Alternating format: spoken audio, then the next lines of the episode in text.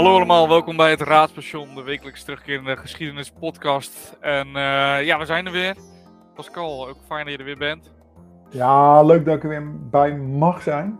Ja, zat, jij zat vorige week zat je natuurlijk helemaal klaar. En toen uh, moest ik vanwege ziekte uh, afzeggen. Dus dit keer was het mijn schuld. Maar ben je weer beter? Ja, mijn neus zit nog dicht. Dus ik hoop niet dat het al te storend is in, dit, in, de, in het komende half uur, drie kwartier.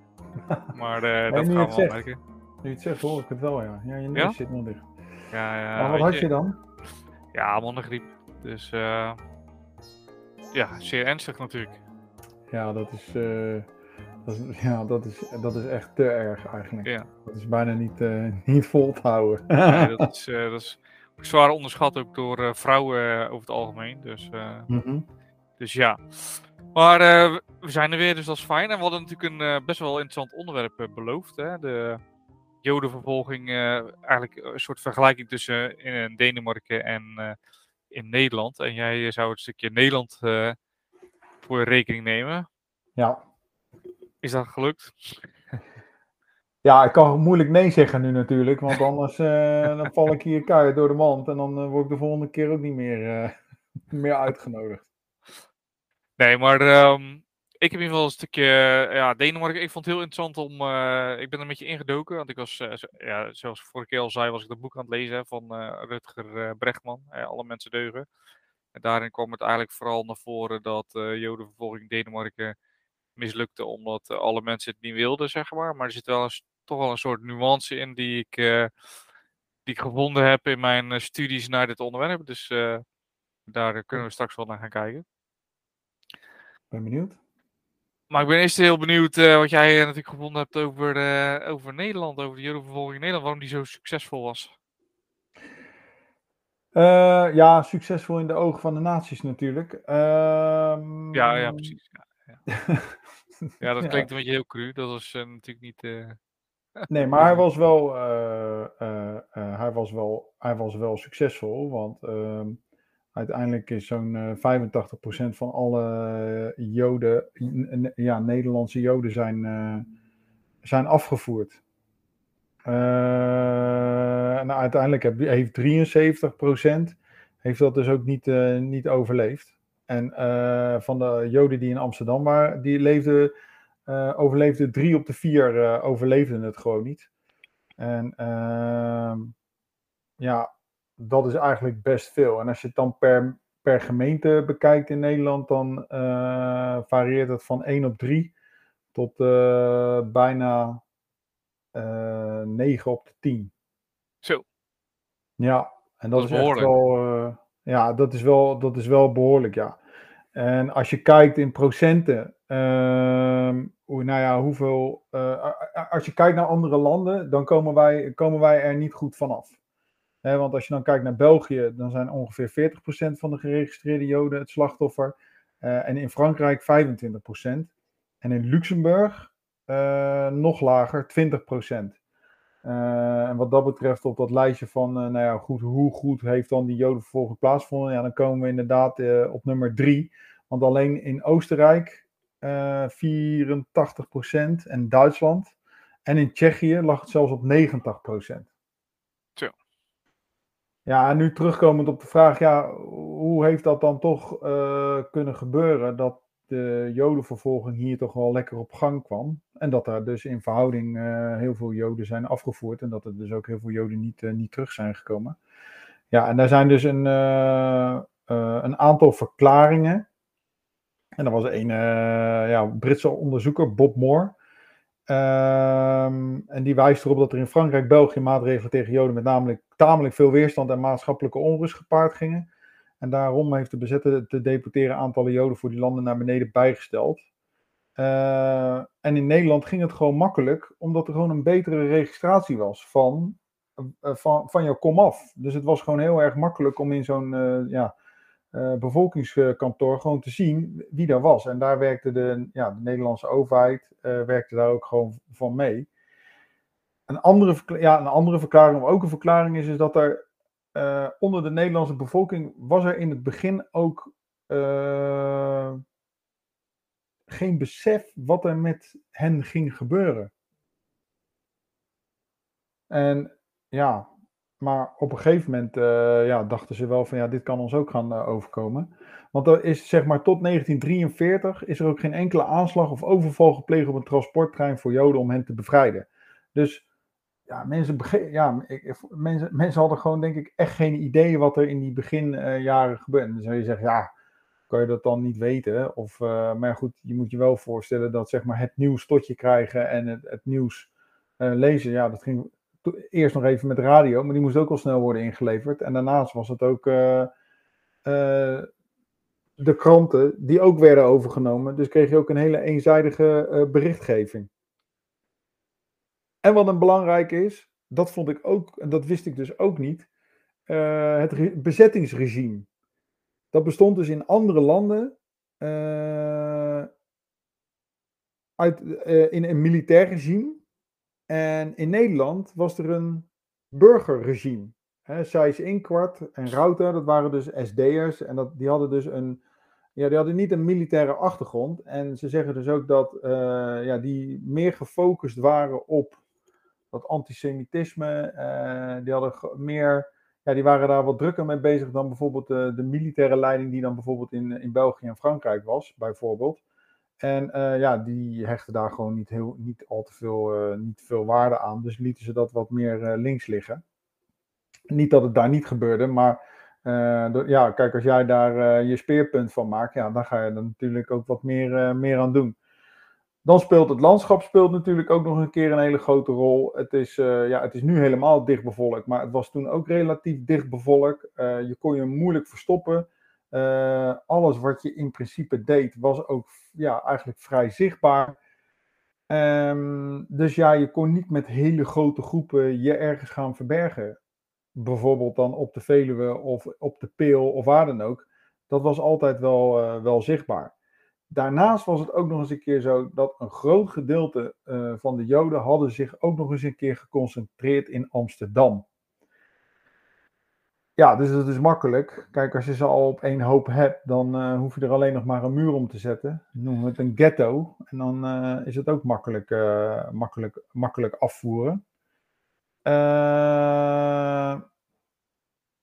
Daarnaast is het ook zo dat in het beginjaren de Joodse Raad, die dus werd aangesteld om een beetje, ja, nou ja, een beetje het gevoel te geven dat we nog zeggenschap hebben en dat we nog zaken kunnen regelen, voelde ook gewoon een grotere noodzaak door wat meer te gaan middelen, een beetje te polderen, door toch te blijven samenwerken met die, uh, uh, hoe heet het, om, om, om, om maar met die bezetter te blijven samenwerken, om met die Duitsers om zoveel mogelijk, ja, eigenlijk, nou ja, uh, opstanden, verzet of zoveel mogelijk de kop zelf in te drukken. Daarmee is ook weer het beeld gecreëerd dat Joden zelf niet in het verzet waren. Dan moet ik dus wel een kanttekening bij zetten dat dat dus niet zo is. Dat er toch wel, ook omdat Joden relatief groot aantal Joden ook socialist of communist waren, zijn die dus ook, ook het verzet ingegaan. Maar dat was dus niet een soort georganiseerd Joods verzet, maar meer een Joods, uh, zeg maar dat Joden in het verzet zaten van bijvoorbeeld de socialisten, de communisten. Uh, dus ja, even kijken. Nou ja, ehm, even kijken. Ja, maar wat ook wel een belangrijke uh, bron is, is dat in de beginjaren, en daarmee vind ik het wel interessant om zeg maar even de parallel met nu te maken, of in ieder geval even naar nu te kijken is dat het moment dat in 1933 uh, nou ja, Hitler aan de macht komt en dan in 1935 komen dan die wetten waarin de Joden wat onmogelijk wordt gemaakt om inderdaad hun, nou ja, gewoon uh, om te zijn wie ze zijn, eh, komen er heel veel, komt er een vluchtelingenstroom op gang naar Nederland. En daar was de toenmalige regering onder leiding van de minister-president Hendrik Colijn, was het daar zeker niet mee eens, zeker terughoudend. En toen de tijd is ook Westerbork ontstaan om die vluchtelingen op te nemen. Maar de Nederlandse regering was heel terughoudend met het opnemen van, van vluchtelingen. Ja, dat zie je nu eigenlijk ook wel, wel een beetje. Um, en daarmee kregen ze al indirect de schuld over dat ja, hoe meer vluchtelingen er worden opgenomen, dit ook economisch in ons nadeel zou werken. En dat is wel een belangrijke, want het ging in de jaren 30 ging het natuurlijk economisch helemaal niet goed. Ja, en als jij dus al als regering, misschien onbedoeld, uh, maar ja, je hebt het wel gezegd, dat zeg maar, het opnemen van grote getalen vluchtelingen uit Duitsland uh, ook bijdragen aan, het niet, aan, een, niet, aan, aan een economische krimp. Ja, dan, uh, dan worden de sentimenten al gekweekt. Ja, ja precies. Ja, het is natuurlijk ook zo dat uh, de bezetting van Nederland verschillende fases kent. Hè? Dus in het begin wilden de Duitsers nog samenwerken met uh, Nederland. En was, wat je ook zegt natuurlijk, dat die urgentie en dat gevoel van... Ja, er gaat wat ernstigs gebeuren, was er niet zo. En dan zie je dat nee. dat naarmate de oorlog voordat natuurlijk steeds, steeds heftiger wordt, die bezetting. En ook steeds meer maatregelen tegen de Joden. Ja. Ja. Ja, interessant. Ik, uh, ja, ik heb al eerder gehoord zeg maar, dat de Nederlandse bureaucratie, um, dat het eigenlijk min of meer de Joden part heeft gespeeld uh, in dat opzicht. Omdat het gewoon zo goed geregistreerd was in Nederland. Dus dat is wel. Ja, dus soms is het goed organiseren van dingen helemaal. kan niet echt in je voordeel werken. Nee, precies. Nee, nee, nee. nee. Ja, ik moet er. Oh, sorry, ja. Nee, ja, zeg maar. Zeg maar. Nee, ik, uh, ik moest daar dus, uh, ik moest naar een collega toe in Amsterdam. En uh, ik rijd daar door Oud-Zuid. En dat is een vooroorlogse wijk. En eh, dan heb je dus de Gerrit van der Veenstraat. En je zeggen, wat maakt dat nou uit? Ehm, de Gerrit van der Veenstraat. En toen dacht ik, hoe kan dat nou? Het is een vooroorlogse wijk. Maar hoe kan, die hoe kan dus die straat een naam hebben van iemand, van een verzetstrijder, uh, die dus uh, na de oorlog, of tijdens de oorlog, is, uh, is omgekomen. En toen dacht ik, nou, dan zoek ik dat toch eventjes op. En dat is wel grappig, of grappig, eigenlijk heel tragisch, want die straat heette dus eerst de Euterpenstraat. de muze van het fluitspel en de lyrische poëzie, bla bla. Maar daar was dus ehm, tijdens de Duitse bezetting was daar een SD-kantoor uh, uh, gevestigd. En daar hebben ze dus met die knokploeg, met Gerrit van der Veen als verzetstrijder, hebben ze daar geprobeerd dus die, dat, ja, dat, nou ja, in ieder geval dat SD-kantoor eventjes kapot, kapot te maken. En dat vond ik wel een hele, ja, dat vond ik wel een interessante, want dat, daar zat dus die SD, en via dat kantoor gingen dus heel veel Joden ook richting, uh, richting uh, Westerbork. En daar, had dus ook de uitdrukking naar de Euterpenstraat. En als je daar naartoe ging, ja, dan voorspelde het gewoon niet veel goeds, want dan ging je dus uh, ook gewoon weg. Het is ook nog eens een keer gebombardeerd. Ehm, nou uiteindelijk hebben ze daar dus geprobeerd nog een keer dat kantoor op te blazen. Ze hebben er iets mee gedaan. En daarna is het dus na de oorlog ehm, vernoemd naar Gerrit van der Veen. Ja, dat is wel een uh, bijzonder verhaal, ja. Ja, toch? Ja. Het grappige is dat dat Oud-Zout is vernoemd naar uh, oude Griekse en uh, mythologische, en, of gewoon kunstenaars. En het bleek dus dat Gerrit van der Veen was dus, voordat hij dus verzetstrijder werd, tegen wil en dank, was hij beeldhouwer. Dus uiteindelijk komt die naam dus helemaal perfect weer terug in, in de Oud-Zuid. Maar ja, goed, dat viel mij dus op. Een soort speling van het lot eigenlijk. Achter iets. Ja, ja. ja. Bizar speling van het lot inderdaad. Ja, precies. Ja, nou ja, kijk, uh, we hebben natuurlijk over die, uh, over, ja, nu over Nederland uh, stukje. In Denemarken was het eigenlijk een beetje het tegenovergestelde van, van Nederland. En vaak wordt ook het, de vlucht van de Joden waar we het zo even over gaan hebben, wordt ook gezien als een van de heroïsch uh, Deense volk wat in, uh, samen in opstand kwam tegen de Duitser.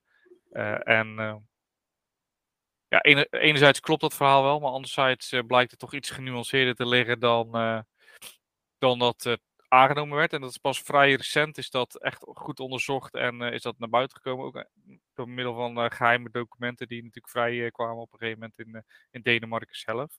En eigenlijk hetzelfde wat jij schetst met die vluchtelingenstroom die van Duitsland naar uh, Nederland kwam, was ook die vluchtelingenstroom die van Duitsland naar Denemarken ging. Mm -hmm. uh, die werd eigenlijk actief afgeknepen door de Deense regering. Dus um, misschien waren ze effectiever als de Nederlandse regering. Want er waren, uiteindelijk waren er maar heel weinig Joden in Denemarken überhaupt te vinden. Um, stel, zeg maar zo ongeveer zo'n zo'n zo'n zo 8 tot 10.000 Joden waren er maar in Denemarken te vinden. Dus dan is natuurlijk ook de, ja, de, eh, als je dat op de bevolking van die tijd uh, reflecteert, is maar een klein gedeelte van die bevolking is daadwerkelijk Joods. En dat kwam ook omdat die, de premier van, van Denemarken, die was ook tegen, ja, ik weet niet of hij echt antisemitisch was, zeg maar, maar had wel hij had geen zin in een, in een Joodse vluchtelingenstroom. Ook weer, had ook weer te maken natuurlijk om de Duitsers niet te provoceren. Om, uh, om natuurlijk uh, uh, heel veel Joden op te nemen. Maar uiteindelijk bleek dus dat in, in, Denemarken dus al vrij weinig Joden waren om te vinden. En als we kijken naar bijvoorbeeld de slag om Denemarken. Dan zien we dat die maar zes uur heeft geduurd. En het is ook, heeft ook de twijfelachtige eer als de snelste capitulatie in de geschiedenis. Uh, dus de Denen die hadden, um, ja, die hadden eigenlijk niet zoveel weerstand geboden tegen die Duitsers. En die hadden min of meer geaccepteerd, hè, die Duitse leiding geaccepteerd. Uh, en dat zie je ook, hè, dat uh, Nederland, Denemarken, Noorwegen, die werden ook gezien door de Duitsers als Arisch ras. En die hoorden eigenlijk ook min of meer bij hè, dat Arische grote rijk. Dus dat waren eigenlijk meer vazalstaten. maar waar de Nederlanders dus bleven vechten, gaven de Denen zich vrij snel over. Maar in ruil dat de regering bleef zitten. De Nederlandse regering was natuurlijk gevlucht. De Deense regering die bleef zitten. En eigenlijk zie je dat daardoor de invasiemacht, of de bezettingsmacht moet ik natuurlijk zeggen, dat die bezettingsmacht die was maar heel klein. Maar 20.000 uh, eh, Duitsers, um, of Duitse militairen, waren in Denemarken om dat, uh, om dat land te bezetten. En ook uh, wat jij net vertelt, ook uh, dat die uh, Sijs Inkwart bijvoorbeeld echt als strategisch doel had om ja, die jodenvervolging. Dat was in, in Denemarken was die jodenvervolging totaal geen prioriteit. En um, in dat licht moet je dus eigenlijk zien dat, um, ja, dus dat, dat, het dat eigenlijk de meeste joden niet opgepakt zijn. Uh, maar wat wel, uh, en dat is wel een interessant verhaal, en dat is wat, wat, uiteindelijk ook zeg maar, de Denen uh, heel lang als een soort nationaal volks, um, ja, hoe zeg je zoiets? Een soort haast mythologisch, mythologisch verhaal hebben dat er 7742 Joden ontkomen zijn in de vlucht over de Zond. en dan um, ja, worden natuurlijk de Denen zelf worden daar als helden neergezet, dat kerken. Um, gemeentes, uh, gewoon normale burgers, die, dat ze allemaal in verzet kwamen op het moment dat er toch de oproep kwam om Joden uit te leveren. En dat ze die 7742 Joden uh, de overtocht, uh, de overgang, de, ja, hoe zeg dat, de, de, de ontsnappingstocht naar Zweden over de Zond hebben kunnen organiseren met elkaar. Mm -hmm. Natuurlijk klopt dat ergens wel, hè? Alle, echt al het heel, heel maatschappelijke leven kwam in, uh, eigenlijk min of meer in, in, opstand tegen die orde. Maar um, wat niet helemaal klopt is dat het um, ja, alleen de Denen waren die dat deden. Ook de Duitse bezetter. En dat is, vind ik een super bijzonder verhaal eigenlijk. Dat ook die Duitse bezetter daar toch een groot aandeel in had. In het feit dat die Joden konden ontsnappen. Hmm. En als je dan gaat kijken eigenlijk naar het hele verhaal. Dan uh, zie je eigenlijk dat in 1940, toen de Denemarken was binnengevallen en de regering samenwerkte, dat daar een, uh, um, ja, een welbekende Duitse um, officier uh, de hoogste uh, autoriteit werd in Denemarken en dat was Werner Best. Ik weet niet of je die naam je iets zegt. Ja. Ja, had in, in Frankrijk had hij 42.000 Joden laten interneren en hij kreeg ook de bijnaam bloedhond van Parijs. En hij werd min of meer de hoogste autoriteit van de Duitsers in Denemarken. Maar hij was heel erg gebaat bij die samenwerking tussen die Deense regering. En daardoor kon hij, maar hè, zoals ik net al zei, 20.000 soldaten kon hij in dat land plaatsen. Om dus uh, ja, de orde min of meer te bewaken. En die Denen die werkten ook gewoon mee. Daarnaast zag je natuurlijk dat de Denen uh, grote hoeveelheid uh, voedsel exporteerden naar Duitsland. waardoor er zo'n 8 miljoen van de totale, in totaal 90 miljoen Duitsers gevoed konden worden. Alleen al van het voedsel uit Denemarken. Dus die samenwerking was gewoon super belangrijk. Dus heel die Joden-vervolging uh, was eigenlijk geen prioriteit. Op een gegeven moment, ja, um, ja moet er toch iets gebeuren. Hè? De, de oorlog uh, die begint steeds uh, meer in het Duitse nadeel eigenlijk te lopen. Dus de, de, de, Duitsers verliezen steeds meer land. En je ziet ook dat die Deense bevolking steeds meer in opstand komt tegen die Duitse bezetter. En dan hm. krijgt het toch min of meer. Um, ja, enerzijds wil hij in een wit voetje wilt hij halen bij Hitler. En anderzijds wil hij toch die samenwerking niet, uh, niet kwijtraken met die Denen. Um, dus hij moet, hij moet eigenlijk iets doen. En hij wil eigenlijk toch een soort razzia's gaan organiseren. Om zijn positie te behouden. Um, maar eigenlijk heeft hij zoiets van ja, uh, als, ik, als ik echt al die Joden ga oppakken. Die, het zijn er maar acht, uh, zoals ik al zei, tussen de 8 en 10.000 Joden zou oppakken ja, dan, dan gaat die Deense bevolking, die, ja, die wordt heel boos. En dan moet ik nog meer soldaten wegtrekken van belangrijke fronten. Hè. Zeker het uh, Oostfront was op dat moment natuurlijk zeer belangrijk. En in 1944 kwam er natuurlijk uh, zowel het zuiden als in het, in het westen kwamen daar fronten bij. Dus ja, ze waren wel echt van belang om, om die samenwerking te houden. En dat leger zo klein mogelijk, die bezettingsmacht zo klein mogelijk, klein mogelijk te houden. En wat dacht hij? Hij daarvoor had hij een idee bedacht. Hij ging eerst uh, vragen of dat hij het moest doen aan Hitler. Van ja, ik wil een razzia gaan doen. Uh, is dat een goed idee? Nou, Hitler die tekende, uh, ja, is goedgekeurd. doe dat maar. En die, die best die dacht van ja, dat is wel kut, want ik moet het nu gaan doen. Maar hij had het, toch had hij een heel slim plannetje daarvoor. Hij was namelijk met een bevriend met een diplomaat, George Duckwitz. ik weet niet of je die naam je iets zegt. Nee. Maar uh, George Duquis was een, eh, was een, uh, een diplomaat, een Deense diplomaat. En um, die had wel ja, wat nazi-sympathieën, maar niet echt antisemitisme. En dat wist die, uh, die best, die wist dat. Die dacht van, oké, okay, ik, ik, weet als ik tegen Dukwits ga zeggen van, hey, we gaan dit doen. Hè? je oude jongens krentenbrood, avondje ja. pieren. En dan laat ik vallen dat ik een razzia ga plannen dan weet ik dat die uh, Dukwits dat, die, dat gaat lekken aan de Deense regering. En uh, dat deed hij dus ook. Hij uh, nodigde die Dukwits uit. Ze gingen ja, avondje, weet ik veel, pokeren, wat mannen doen. Netflixen.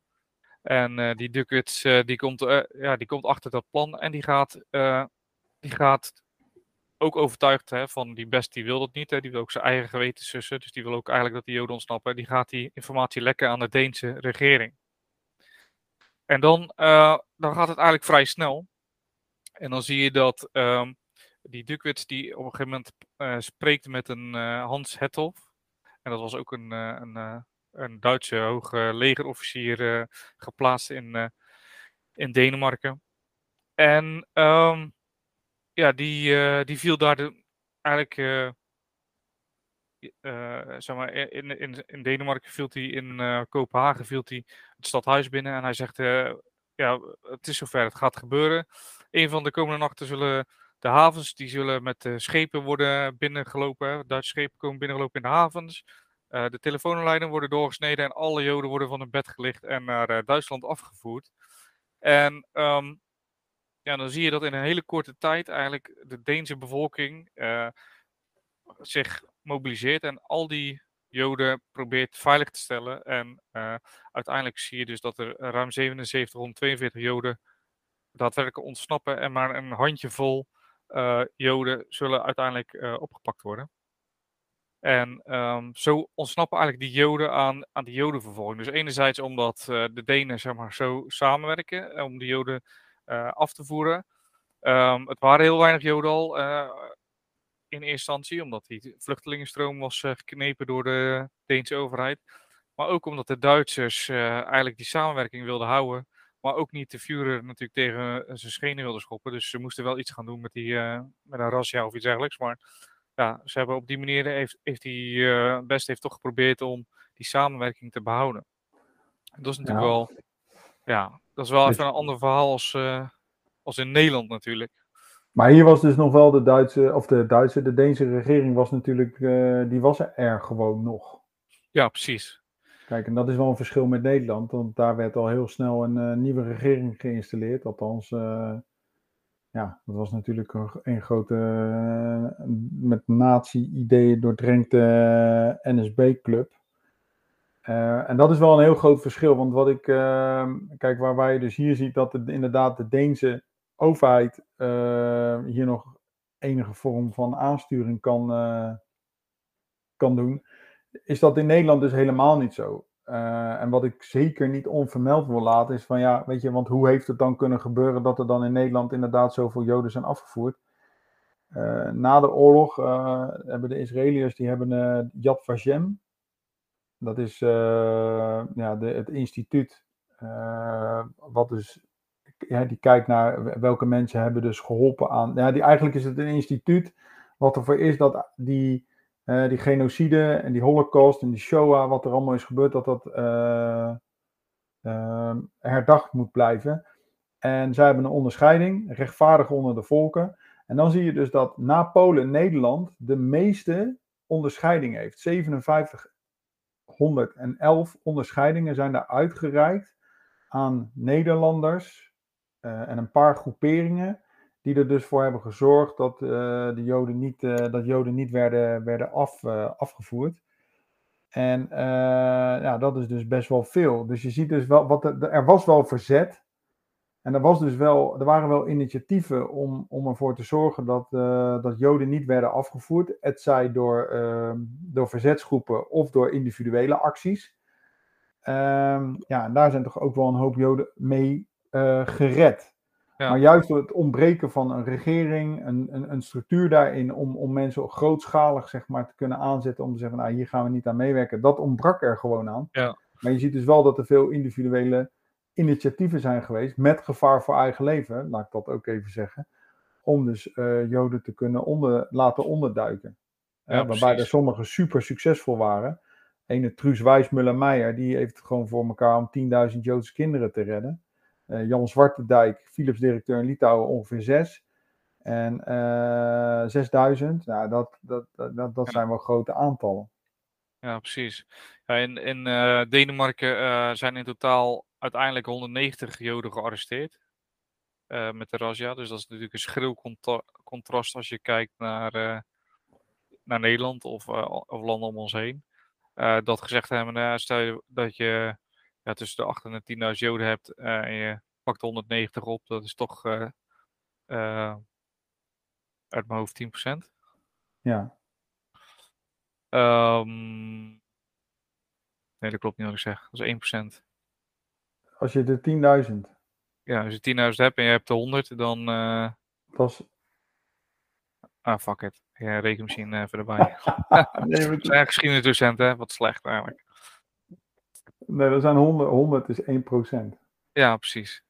Ja, ja. Dus uh, er zijn, dan is 2% uh, eigenlijk van de Joden opgepakt. Als je het op die. Uh, maar het ergste, weet je wat ik het ergste hiervan vind?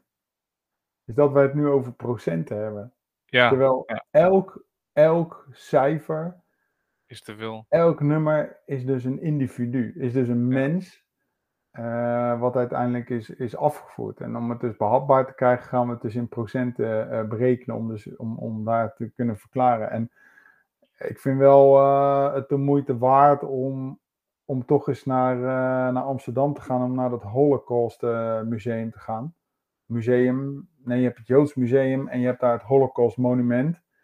En daar heeft dus iedereen, iedere uh, Jood, homo of Roma die je dus is afgevoerd, die heeft daar dus een steentje. Ja. En als je daar dus staat en je ziet dus dat elk steentje een, een naam heeft met een geboortedatum. En dan hebben ze, vind ik heel mooi, de leeftijd erbij. Uh, ja, die, die die mensen uiteindelijk dan zijn geworden, ja, dan, uh, ja, dan ben je wel even stil. Ja, en, ja dat is ook zo. Ja, en ik weet niet... uh, om, het, om het concreet te maken, uh, als we kijken naar, nog even naar Denemarken, dan zien we dat daar circa 30 Joden uit een bejaardentehuis bij een synagoge werden opgepakt, waarvan de oudste een vrouw was van 102 jaar en zij werd geschopt en geslagen terwijl ze aan boord van een Duits stoomschip uh, werd vervoerd. Ja, dat, weet je, ja, net wat je zegt, je, je kan praten in procenten, maar je moet niet vergeten dat dit soort verhalen daar, daar gewoon achter zitten. En dat, dat zijn de procenten waar we het over hebben en dat is wat er gebeurt. Ja. super heftig natuurlijk. Ja, dus uh, ja, dat, uh, dat raakt me wel. En ik zie ook wel, daar op de muur staan ook veel namen met, uh, met mijn achternaam. Ja. Ik weet niet of ik dat de vorige keer al verteld, maar dat ook de halfzus van mijn opa, die notabene in Londen is geboren, op een gegeven moment dacht, ja, ik ga weer terug naar Nederland. Ja, ik zeg het, dat dat eigenlijk je, zo je noodlot te, te, te, tegemoet gaat. Ja, dan denk ik ook, dat is dus een verhaal uh, ja, wat gewoon zo verschrikkelijk slecht, ja, dat loopt gewoon verschrikkelijk uh, slecht af. Ja. Ja, de vraag is, wat kunnen we hiervan leren? Ja, dat is een goede vraag. Kijk, um, uh, als we kijken naar het Deense verhaal, dan zien we dat daar natuurlijk een, een, een overheid is met een, met een leider, een Deense leider, die zich bewust was van, ja, hoe ga ik de geschiedenis in? Hè? Dus Ehm, als ik mee ga werken aan massadeportatie, dat, dat, dat, dat een soort, misschien een gewetenskwestie, laten we het positief houden. Dat het in ieder geval ook een, ge een gewetenskwestie was, maar dat het ook misschien een soort realisatie was van, hè, ik ga, zo ga ik ook de geschiedenis in. Net zoals dat, uh, ik weet even zijn naam niet meer, maar dat hij niet Parijs wilde vernietigen. Dat hij niet de geschiedenis in wilde gaan als de ehm, sloper van Parijs. Colditz?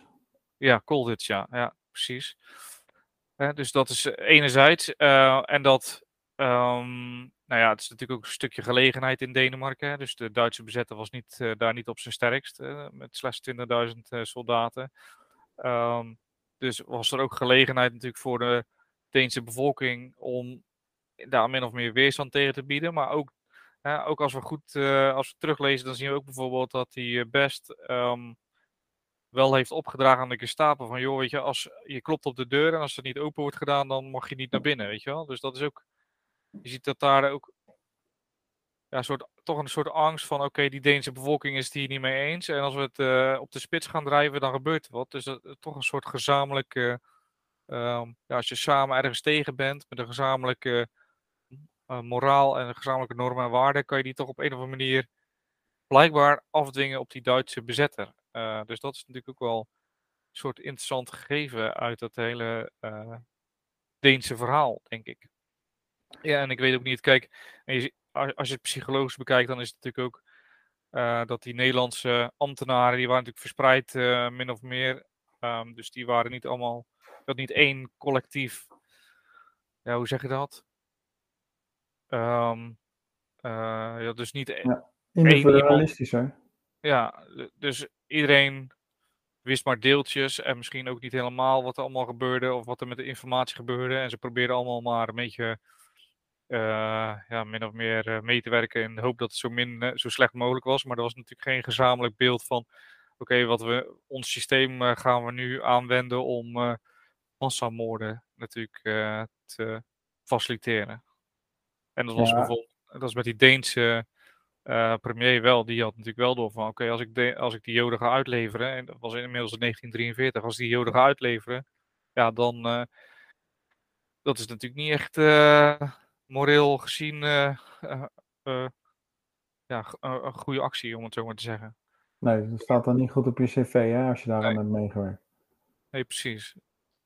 Dus misschien is dat, ja, ik denk, eh, eh, als ik jou, eh, zeg maar, jouw verklaring hoor, weet ik niet of wij het in Nederland anders hadden kunnen doen. En dan zeg ik even wij in de zin van, uh, om het even makkelijk te houden, hè, dat de Nederlanders in de, tijdens de Tweede Wereldoorlog er echt heel veel anders hadden kunnen doen. Natuurlijk, individuele gevallen zal je, als je natuurlijk mensen verraadt zonder dat je zelf uh, daar nood toe hebt, dan zou, dan zou je dat anders kunnen doen. Maar... Ja. Nou ja, ik denk gewoon, het is ook. Uh ja, hoe moeilijk dat misschien ook te begrijpen is, is het ook een samenloop van omstandigheden.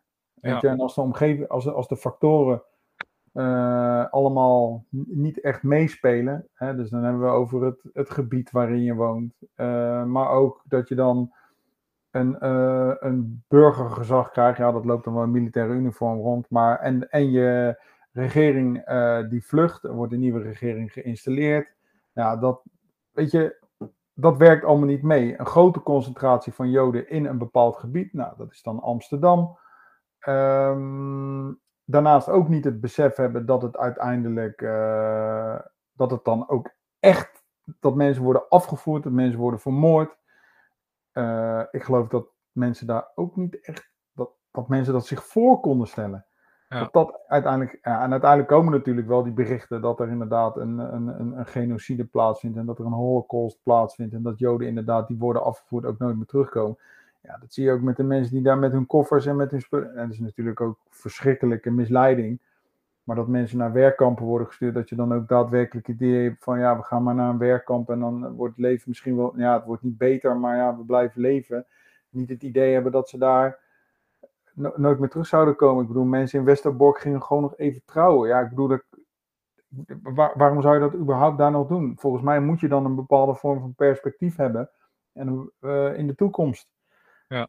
Ja, ja, is het af. Kijk, waar ik denk ik wel van af wil is. Ja, want Denen, dat, zijn zo, dat is zo'n mooi, uh, mooi volkje. Hè? Dat is zo eendrachtig, dat is zo samen.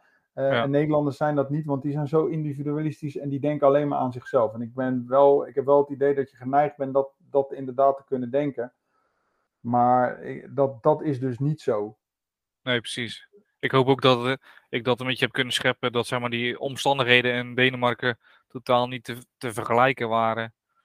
de enerzijds dat, uh, dat die Duitse bezetting veel, veel kleiner was, uh, maar ook dat het, de Duitse bezetter dus ook veel milder was in dat opzicht. Um, ja, nou, net wat jij uh, schetst eigenlijk de omstandigheden in Nederland, dat, dat is gewoon niet te vergelijken. Waardoor de Denen dus makkelijker deze daad van verzet, zeg maar, dit, dat ze dat konden doen in vergelijking met uh, hoe, uh, hoe dat in Nederland was. Hè? Ja. En uh, ik weet niet of jij de totaal aantallen Joden in Nederland ergens paraat hebt. Maar dat was wel meer dan tussen de 7 ja. en de, en de 10.000 euro. Of 10.000 zo, 7 en 10.000 man. Ja, dat waren er volgens mij 140.000 Joden uh, vanuit de telling in uh, mei 1940. Ja, en daarvan precies. zijn er 101.800 vermoord. Ja.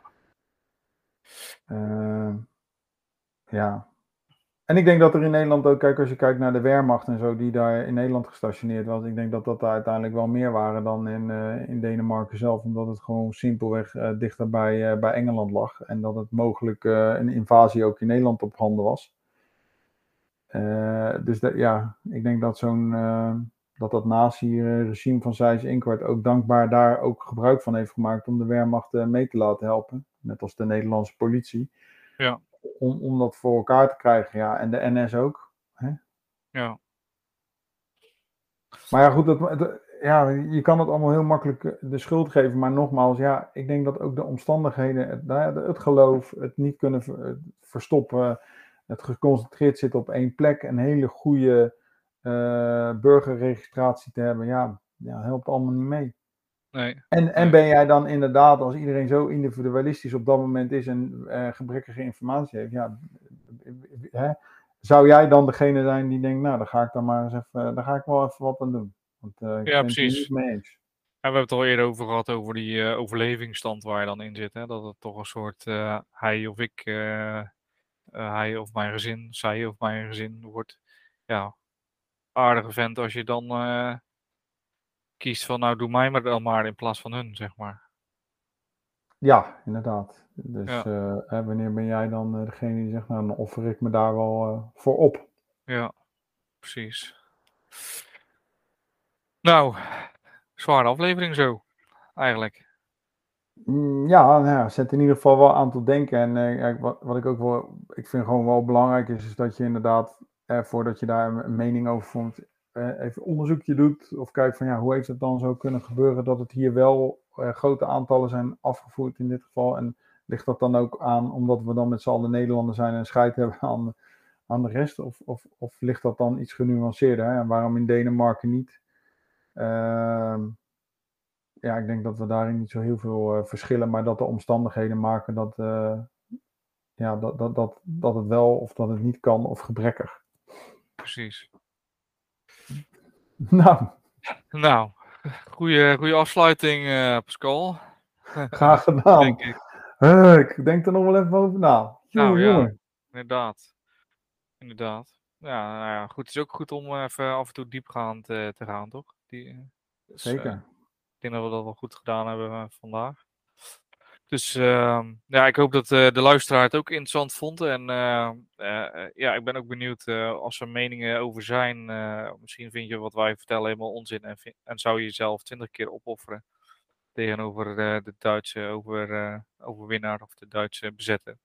Dan horen we dat natuurlijk ook graag. Hè? Eh, eh, of je kan je er wel in vinden en zeggen van ja, ik snap dat sentiment wel. Of alles ertussen, maakt eigenlijk niet uit. Als je er een mening over hebt. Of eh, ja, laat het dan gewoon weten. eh, via geschiedenis, Historicus. Of eh, op een van de social media kanalen. Pascal, bedankt weer. Ja, graag gedaan, hè? Volgende week weer. Yes. Ja, niet ziek worden, hè? Nee, nee. Daar ben ik ziek volgende week. Ah, nee, dat Ja. kan wel van. Nou, we hebben een virusscanner, hè. Dus als goed is, is die niet, in ieder geval niet van mij heb je het dan. Oké. Nee, heel goed, heel goed, heel goed.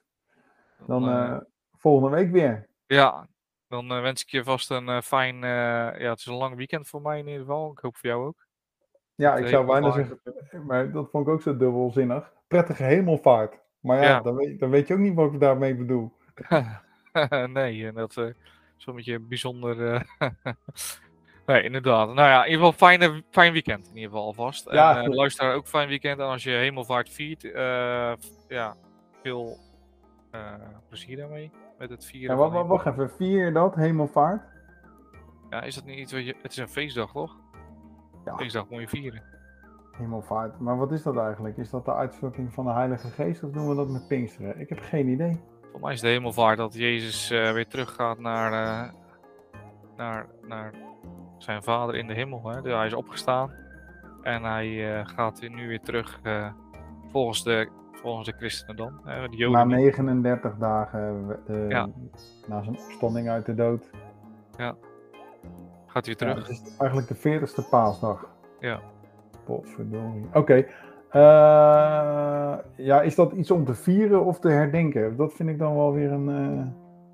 eh, Je viert natuurlijk dat hij gestorven is voor je zonde en dat hij dat God hem weer tot leven heeft gewekt en bij zich heeft geroepen. Dus dat is wel een reden om te vieren, toch? Dat je ja, Jezus dus toch leeft. Ah, Oké, dus- oké, oké. Ik nee, denk dat, ja, het klinkt als, voor mij als iets wat je moet vieren. ja, dat vinden, ja, dat vinden ze ook. Nou, mooi.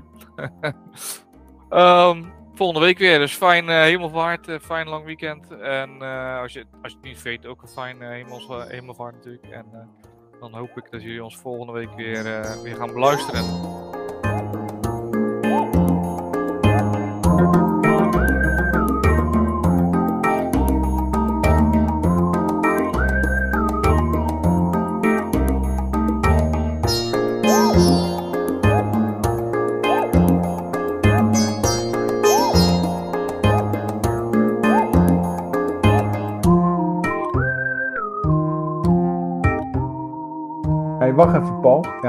Dit, moet je er wel even bij doen. Want als je het echt wil vieren, als je het Ja. echt wil vieren, Ja. dan ga jij dus douwtrappen. Dood. En dan ga je dus op, dan ga je om drie uur s'nachts opstaan om zingend en blootvoets op het gras te dansen. Eh, en daar zou dus het woord uh, douwtrappen van aan. Uh, uitkomen. Hoe laat? heide- drie uur s'nachts. Dus ik, Drie ga jou even, ik bel je wel even op en dan. eh, het is de heropleving van de natuur. Ja. Ik ben blij dat mijn telefoon op eh, bezet staat. Maar, eh, of op eh, stil staat, hoe zeg je dat? Oké. S'nachts. Nou, Dus eh, ik sla deze keer even over. nou ja, dan kan je ook nog de 100 kilometer van Ieper eh, kan je doen in dit weekend. Ja, dat klinkt heel leuk. Heel leuk. Ja. Ik zie je volgende week weer.